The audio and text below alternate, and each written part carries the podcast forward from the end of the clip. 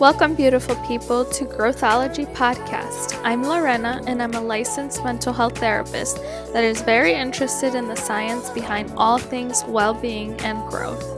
And I am Monica. I'm a working mom, a wife, currently a college student, and I'm just an everyday person who's trying to live a happy and healthy life. In our podcast, we discuss topics like personal growth, wellness, mindfulness, and emotional intelligence, and hopes to grow a community of positivity.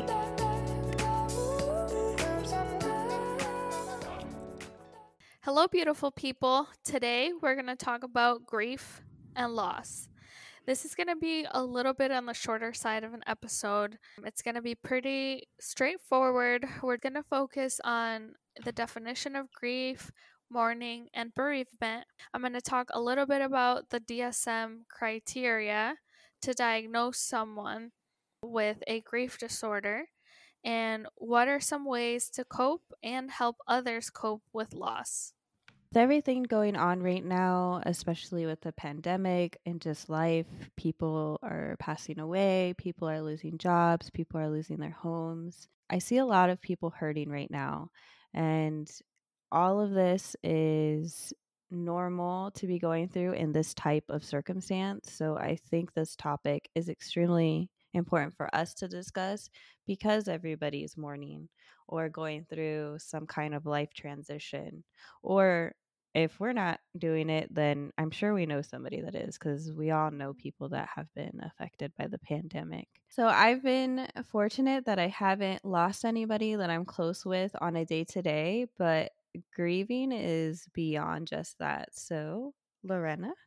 So the definition of grief is defined as a natural response to loss, emotional suffering that we feel when something or someone we love is taken away. So when we think of grief, a lot of the times we just think of our loved ones passing away, but we can experience grief with objects, things, experiences as well. Many times the pain we feel can be really overwhelming and extremely difficult to cope with. When we think of grief, like I said, we think of losing a loved one, but we can also grieve other losses like a divorce, ended relationships, issues with our health, losing a job, going through a miscarriage, retirement, and basically any other major life event. So this is interesting because I hadn't really seen it beyond losing somebody personally, and it wasn't until we went through this episode that I actually correlated that it can be pretty much any situation depending on what that loss is, but it's the loss itself. Does that sounds right? Yeah. Yep. And then for the intro, I mentioned that there's some other words. There's grief, mourning, and bereavement. So grief is a person's emotional response to the loss that they've experienced. Mourning is the actual process of adapting to life after a loss. So it's influenced by each person's society, culture, religion, their upbringing. Like Catholic people will mourn by wearing black clothes for a while. I'm not sure the amount of time, but I know that it could be like up to a year. So that's that's the way that they would mourn. I know that other cultures mourn in extremely different ways, where they celebrate the person that has passed, and they have parties and gatherings, and they come together. So it could look completely different depending on culture and whatever it is that you follow in terms of the mourning process. And then bereavement is the actual state of having experienced a loss. For bereavement, would that be in the past? So you've experienced, can you use this in a sentence? Yeah, so if you were providing support to somebody that has lost a loved one, you would say, I'll provide support for the bereaved by sending them flowers, by helping them with childcare. So it's kind of like the actual person that has experienced the loss. Okay. Does that make sense? Now it makes sense. Yeah. Big words, you gotta break it down for me. When I was 13 or 14, My family moved to a new city, and that experience was super hard on me, and that's what caused me to start having really dark childhood depression. And in my mind, I don't think I considered it grieving or mourning, but now kind of being more mature and definitely starting this discussion, I think I would relate that more to grief and mourning than I would anything else. Yeah, so basically you were grieving that life that you left behind from the city that you moved from. Right. Because that's a pretty big loss. You basically lost your friends, the school you were going to, your routine completely changed. Mm-hmm. Yeah, and it was a pretty common thing to move around a lot, being the weird new kid. Was me. Oh my gosh. Yeah, so I guess I went through the same thing when I moved here when I was 9 from South America. So I didn't even know English when I got here. So I definitely feel that, being the weird kid that's like speaking a different language. Right. And that's especially hard with language barriers, like you were saying. And then how was that cultural shift too? The culture, I think, was only different, I think, in school was the most shocking, like the way that the kids interacted with the teachers and vice versa. In South America, you respect the teachers, I think, a lot more. So there's no like talking back or really like misbehaving in the classroom. Like, you just don't do that. So that was shocking to me when I moved here, and I would see kids kind of like doing whatever they wanted or speaking to the teacher in a certain way or not calling them by their given name. That was kind of shocking. And just also like not wearing uniforms, because I would wear a uniform. So then that was kind of, I would get bullied because I would wear the same clothes too often. And people would notice that. And then I'm like, dang, I miss my uniform. You know, that's really funny because my family, I went to a new school, and this school didn't require uniforms, but my parents still had me wear it because they bought it. Gosh. So I was showing up to school in uniform. This is the story of my life. That's dramatic, Monica. Yeah. So you saying that reminds me of those days, like I was still going to school in uniform.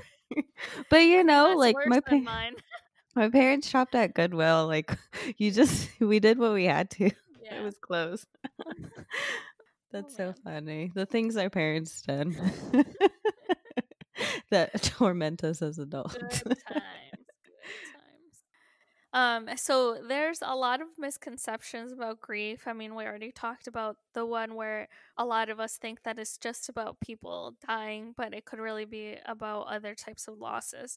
So I'm going to talk about some myths and facts that were identified by helpguide.org that I thought were really good, because I've heard of these a lot, and I've felt these myself as well.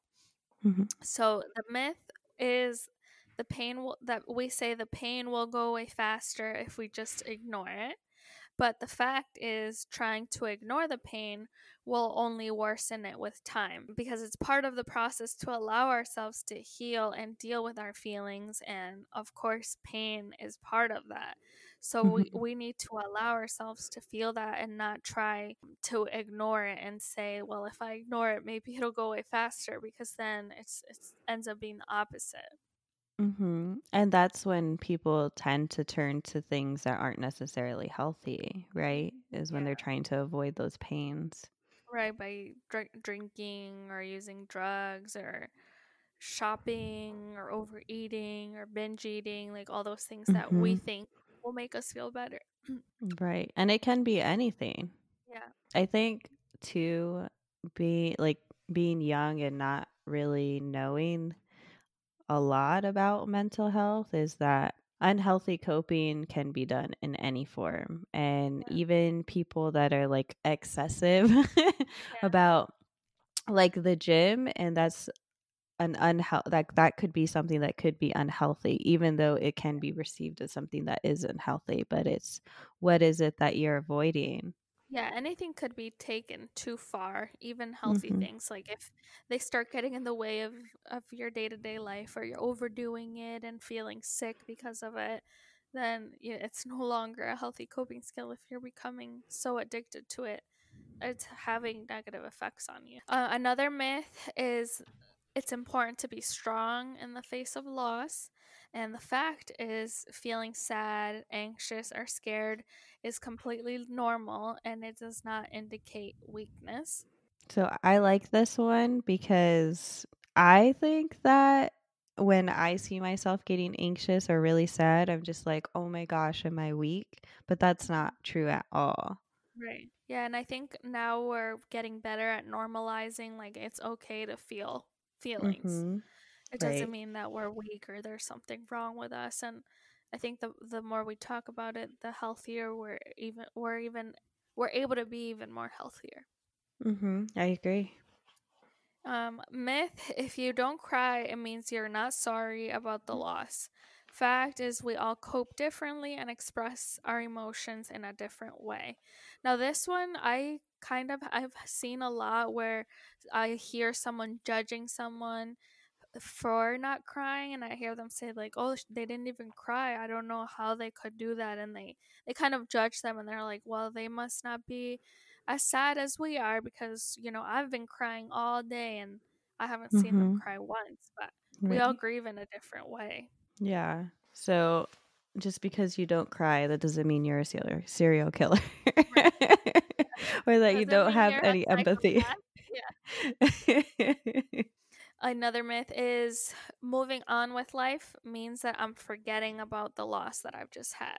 And the fact is, moving on can be a way that we have accepted the loss, and it's not the same thing as forgetting. So a lot of us think, like, we need to kind of live in punishment, or a lot of people experience something called survivor's guilt, where they basically feel guilty that they're not the one that passed away, and they'll say things like, it should have been me, or there's some type of regret going on. But just because we go through the grief process and we get better at dealing with it, doesn't mean we are forgetting the person or we no longer care. Right. So I have another question. If everybody has different ways of coping with things, like you said, some people cry, some people don't cry, some people use other ways to just get through it. I know, like, some people are more physically active when they're grieving because they need to do something. What is that line of healthy and unhealthy reactions? And is it just like being more self-aware and knowing, like, okay, this is an unhealthy thing? How do we know? So I'm actually going to talk about that when I talk about the DSM, which is the manual that therapists use to diagnose patients. And there's something called Specified Trauma and Stressor-Related Disorder, PCBD for short, which is like a persistent complex bereavement disorder. And this is when somebody has kind of gone into the, I would say, like, the unhealthy type of grief, where it's affecting them pretty intensely in other areas of their life. So I'll go into detail in a little bit about what that looks like exactly. Okay.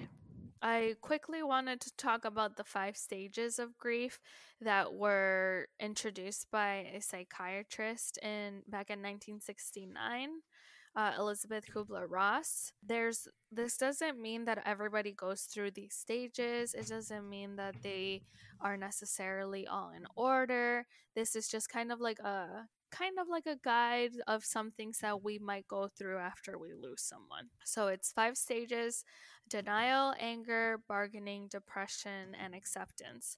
Denial is that first step where we hear that someone has passed away and we have that thought of, this can't be happening, this can't be real. Basically, I don't believe this. Then the anger is feeling angry that this has happened. Ask, why is this happening? Maybe finding someone to blame. Then there's bargaining, which a lot of the times when there's kind of like unnatural deaths, this happens a lot. So like a mother losing their child, that's an unnatural way of dying, that, you know, that's not the norm. The older person should pass away before their child. So this parent might, you know, if they're religious, they might say like, God, you should take me instead, please. Basically bargaining for something else to happen instead. Oh, wow. Then the fourth one is depression. It's like people might be too sad to do anything. They feel like they can't function properly in their day-to-day life. And then the last stage would be acceptance. So accepting the loss. Like I said, this doesn't mean that the loss isn't painful anymore, but you have accepted that this person has passed away, or accepted that something has ended, and you can be kind of at peace with what has happened. The order can be mixed around a little bit, and the severity of each can kind of shift too. Yeah. And, you know, some might, like, you might be angry for months, and then you might never do the bargaining stage, or you might feel like you've reached acceptance, and then you kind of go back to another stage.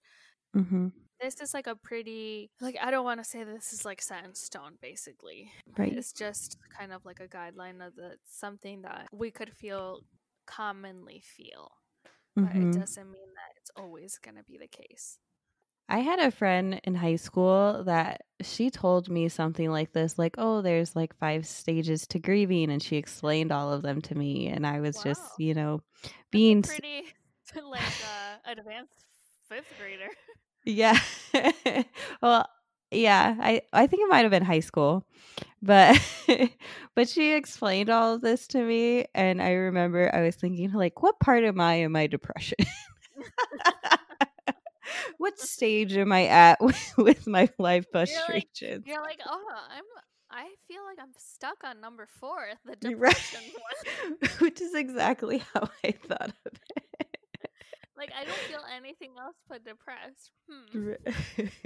I'm stuck in this phase. How long was this one?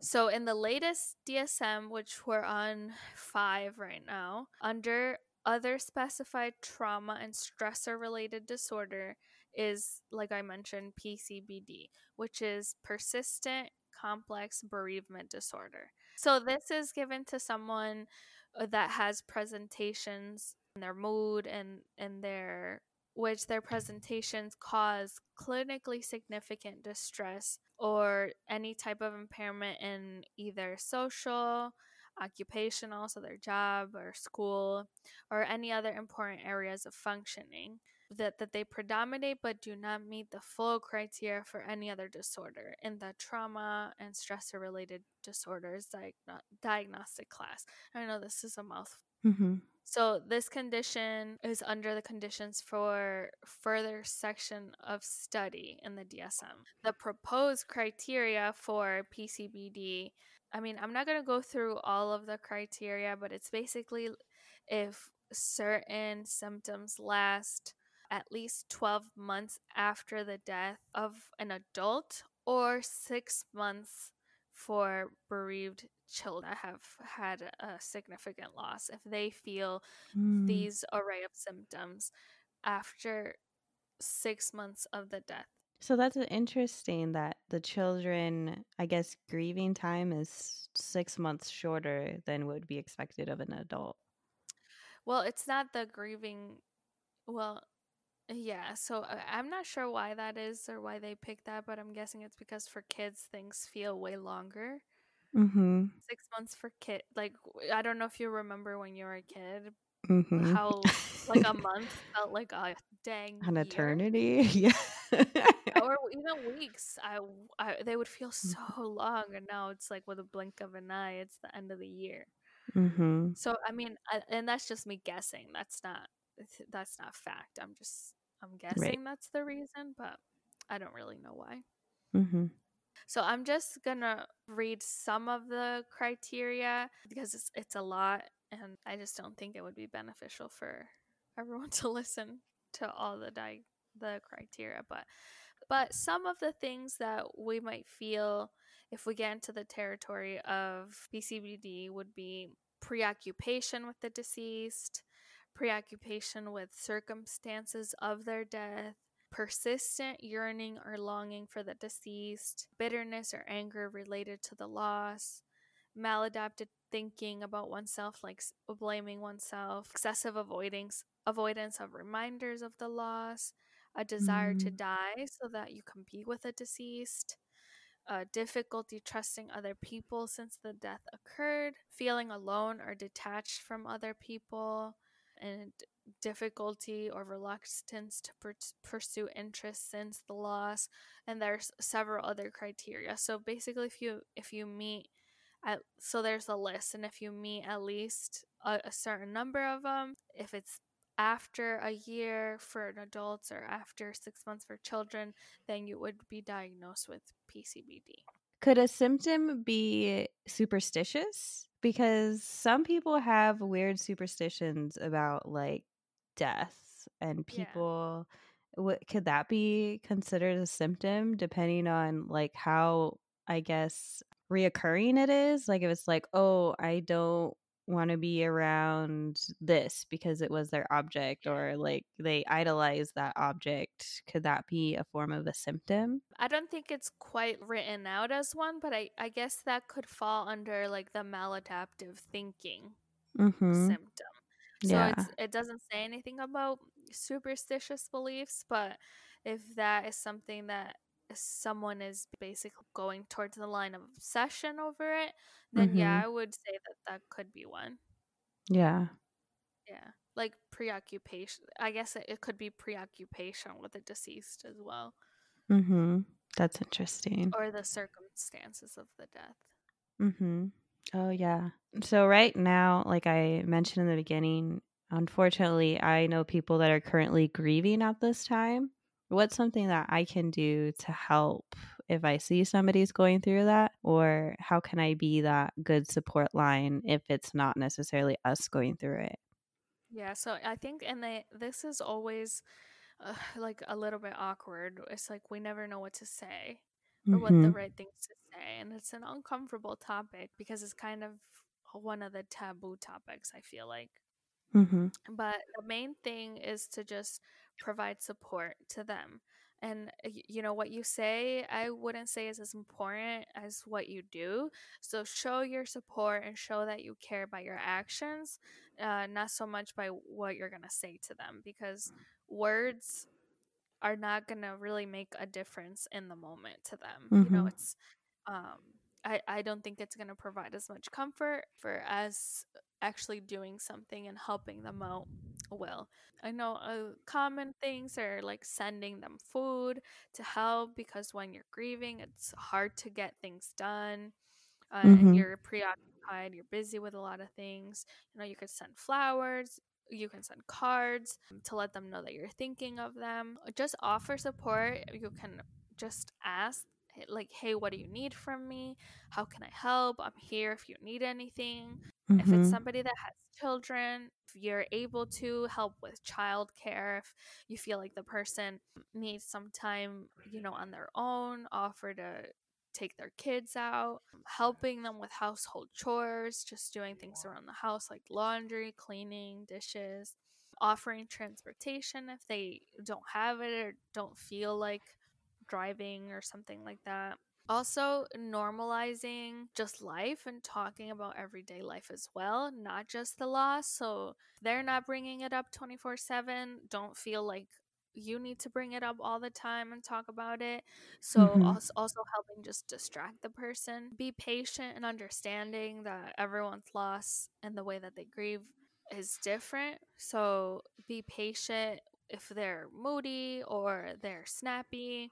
That might just be how they're feeling at that moment. And if you feel or you see that it's lasting too long, or they're not getting up or not going to work or something like that, you could always encourage professional help if you are close to that person and you feel comfortable saying those things to them. Yeah. And some people, it takes a long time to get through grieving. I think somebody that I've known, it's been at least a few years, and I can tell it's still a sensitive topic for them. So the best advice would be, or the best approach would be to encourage them to get professional help. Yeah, if you feel like it's really getting in the way of just like their day-to-day life, mm-hmm. If you feel comfortable, if you're close to them and you don't think it's going to upset them even more. But, sometimes people will cry every time they talk about a loss that they've mm-hmm. had years. Like it could be 5 years, it could be 10 years, and they will still cry when they talk about that person. And that doesn't necessarily mean that they need to go to therapy if that's the emotional response they get. Mm-hmm. So like I said, it's going to look differently for everybody. Okay. So just because you see that there is a high emotion associated with it as a response, that doesn't mean that they're not in a different stage of it or have accepted it. It's hard to tell from the outside. Yeah.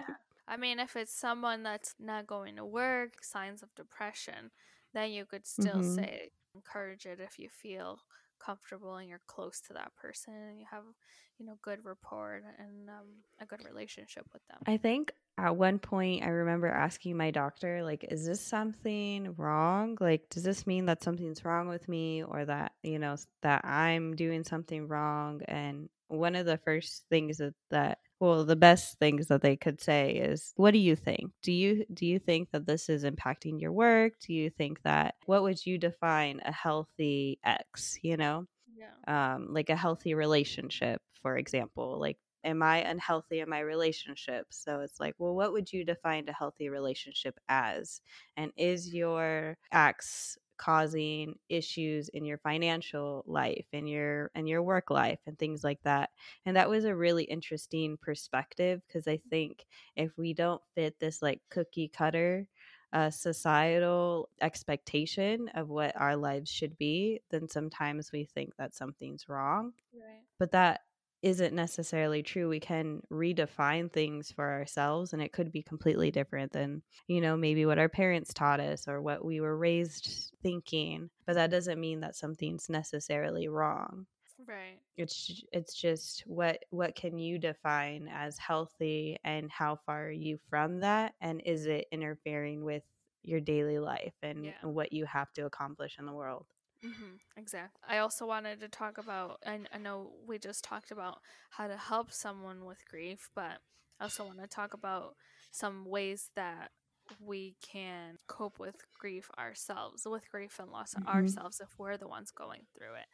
So knowing that the pain is not going to feel the same forever, time will help the healing process. And that doesn't mean that you're not going to be sad when you think about the person, or you're never going to feel sad, but it's not going to be persistent and as strong that pain as it is when it first happens. Mm-hmm. It's important to be gentle with yourself and allow yourself time to heal. Like I talked about before, not trying to cope with things that are unhealthy, like alcohol or drugs or any other ways to try to drown those feelings, but allow yourself to feel what you need to feel in that moment and be patient with yourself as well.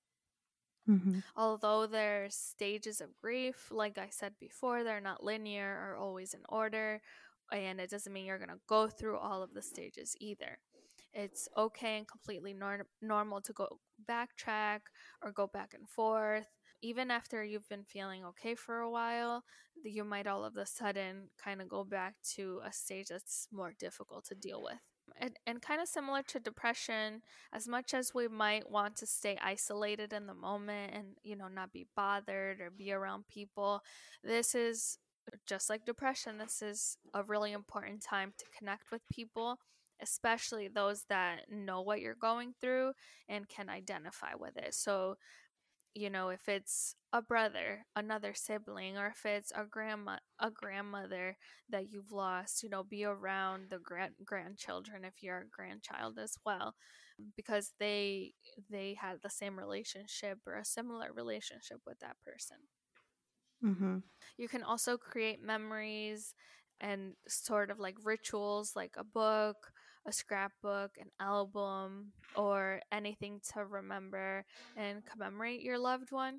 I've actually gotten a lot of ideas from my own patients that I see and things that they do. I had someone recently, they lost a child, and they got together. I think it was, I don't remember what year anniversary it was, but they got together with their entire family and wrote messages on balloons and then let them go. And, you know, she like smiled about it. She thought it was so nice. And that's something that they do every year. That's beautiful. Yeah. So you can get, you know, really creative and do something with the family. Mm-hmm. Ask for help, seek spiritual support if that's something that you find helpful for you. Use your friends and family. There's a lot of grief support groups all over the place. Like if you just Google one near where you live, you will find them.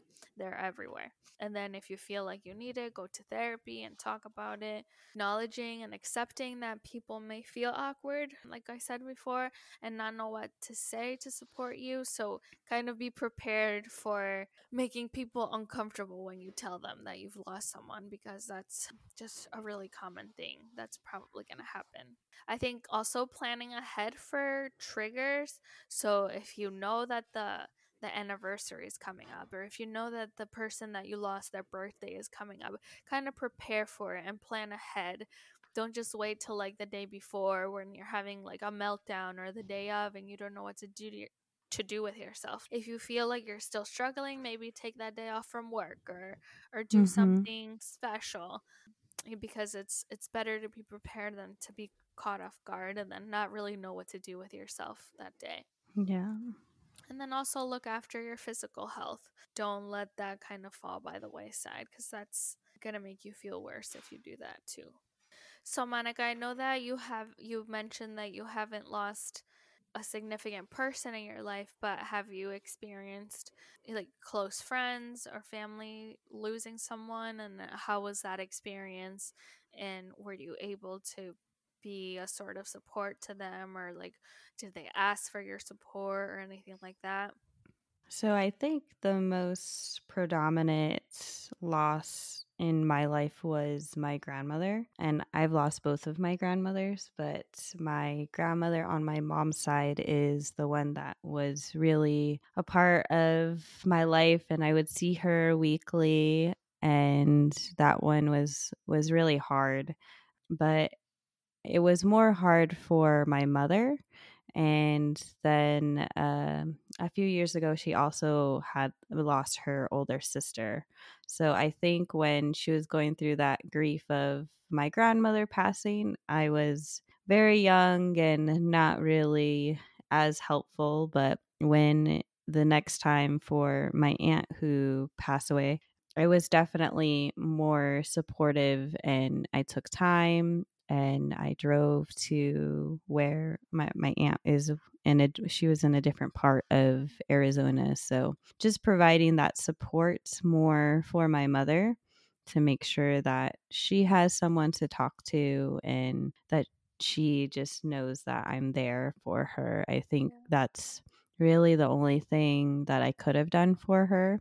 But even now, I know that spoke a lot of volumes to her, that I took time and I drove out there just to make sure that she is okay. So that's really the only story that I have to share. I think that we probably have all, either if we haven't experienced it ourselves, it's going to happen eventually. It's part of life. So I think it's good that we talk about it. And I hope that people do talk about it more, because it's one of those uncomfortable topics. But it's something that can be avoided. So I think it's good to be as prepared as we can be. I mean, we can never be prepared for a loss, but at least knowing things that might be helpful or not helpful to us. I think that there's select people in my very close circle that I feel like if they were to no longer be a part of my life, that would be a drastic life change and a drastic impact on me. And like even thinking about that, because I have thought about that, like, oh my gosh, that would be the worst thing ever. So I really can't imagine what people are going through. And I'm happy that we've talked about this, so I'm a little bit more aware. But Yeah, it's something that's very difficult. And I think a lot of people are feeling right now. I hope you beautiful people found this episode helpful. It was on the shorter side, but I hope that what we decided to include in the episode had some sort of value to you now or in the future. I want to mention one resource that is a disaster distress helpline. So if someone is struggling with grief, you can call 1-800-985-5990. And if you need to speak to somebody in Spanish, you can press 2. And stay growing.